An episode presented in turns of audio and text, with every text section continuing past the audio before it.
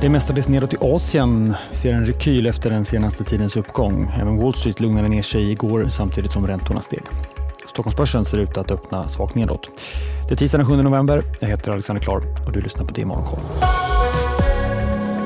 Det är nedåt på flera håll i Asien. Vi ser en ganska kraftig rekyl i Sydkorea efter rusningen igår. Tokyobörsen är ner drygt 1%. Därifrån väntar vi också rapport från spelheten Nintendo idag. Och sen ska Bioartics partner japanska Eisai tappa nästan 5% efter sin kvartalsrapport, där det framgår att försäljningen av Bioartics Alzheimers läkemedel uppgick till 0,4 miljarder yen i kvartalet, vilket ger 2,5 miljoner kronor i royalties till Bioartic. Hongkongbörsen är ner nästan 1,5% och det är neråt men försiktigare i fastlandskina, där det också kommit statistik som visar att den kinesiska exporten backade mer än förväntat under oktober. Ännu tecken på att Kina tappar fart och så även den globala ekonomin. Den australiensiska centralbanken höjde som väntat räntan med 25 punkter till 4,35 under morgonen. Centralbanken säger i ett uttalande att man ser en ökad risk att inflationen håller sig högre under en längre tid. Det var svajigt men försiktig handel på Wall Street igår efter den starka förra veckan. S&P 500 steg 0,2% till slut, Nasdaq 0,3% medan småbolagsindex Russell 2000 backade. Samtidigt såg vi stigande räntor. 10-åringen klättrar nu på morgonen och står i 4,64. Sverige så. Vi väntar på en hel del rapporter den här morgonen. Vi har redan fått ett par förvärvaren Storskogen bland annat. Omsättning och resultat på 8,3 miljarder respektive 725 miljoner kronor justerat var bättre än väntat. Bolagets marginal landar justerat på 8,7% i kvartalet. Moderbolaget New Wave ökade omsättningen jämfört med i fjol. Försäljningen ökade med 5% och landade på drygt 2,3 miljarder kronor. Marginalen pressades dock och rörelseresultatet blev lägre än samma kvartal i fjol. Och läkemedelsbolaget Calliditas förlust ökade rejält i kvartalet, men försäljningen av bolagets läkemedel Tarpeyo mer än dubblades. Bolaget guidar också för att försäljningen för helåret landar mellan 100 och 120 miljoner dollar. Modhandlaren Boost, vars kvartalsrapport skulle kommit nu på morgonen, släpptes redan igår kväll. Omsättningen och vinsten var högre än väntat samtidigt som lönsamheten förbättrades från förra året och bolaget höjer även helårsprognosen. Omsättningen ökade med 17% till drygt 1,5 miljard och justerat ökade resultatet med drygt 160%.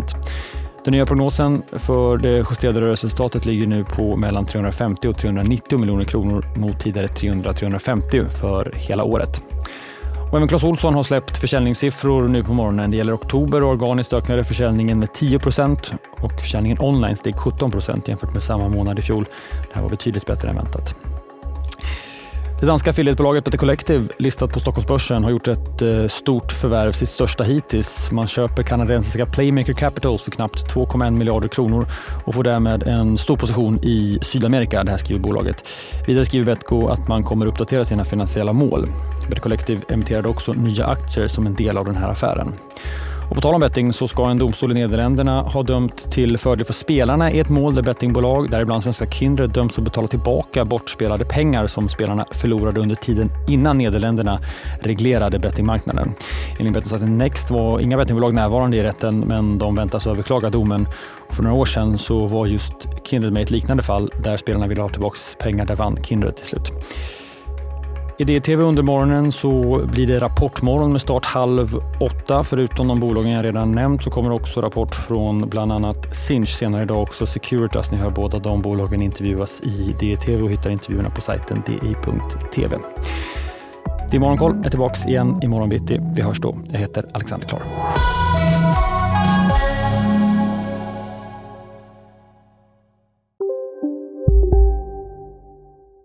Har du också valt att bli egen? Då är det viktigt att skaffa en bra företagsförsäkring. Hos oss är alla småföretag stora och inga frågor för små. Svedeas företagsförsäkring är anpassad för mindre företag och täcker även sånt som din hemförsäkring inte täcker. Gå in på svedea.se/företag och jämför själv. Svedea. Hej, Ulf Kristersson här. På många sätt är det en mörk tid vi lever i. Men nu tar vi ett stort steg för att göra Sverige till en tryggare och säkrare plats. Sverige är nu medlem i NATO. En för alla, alla för en.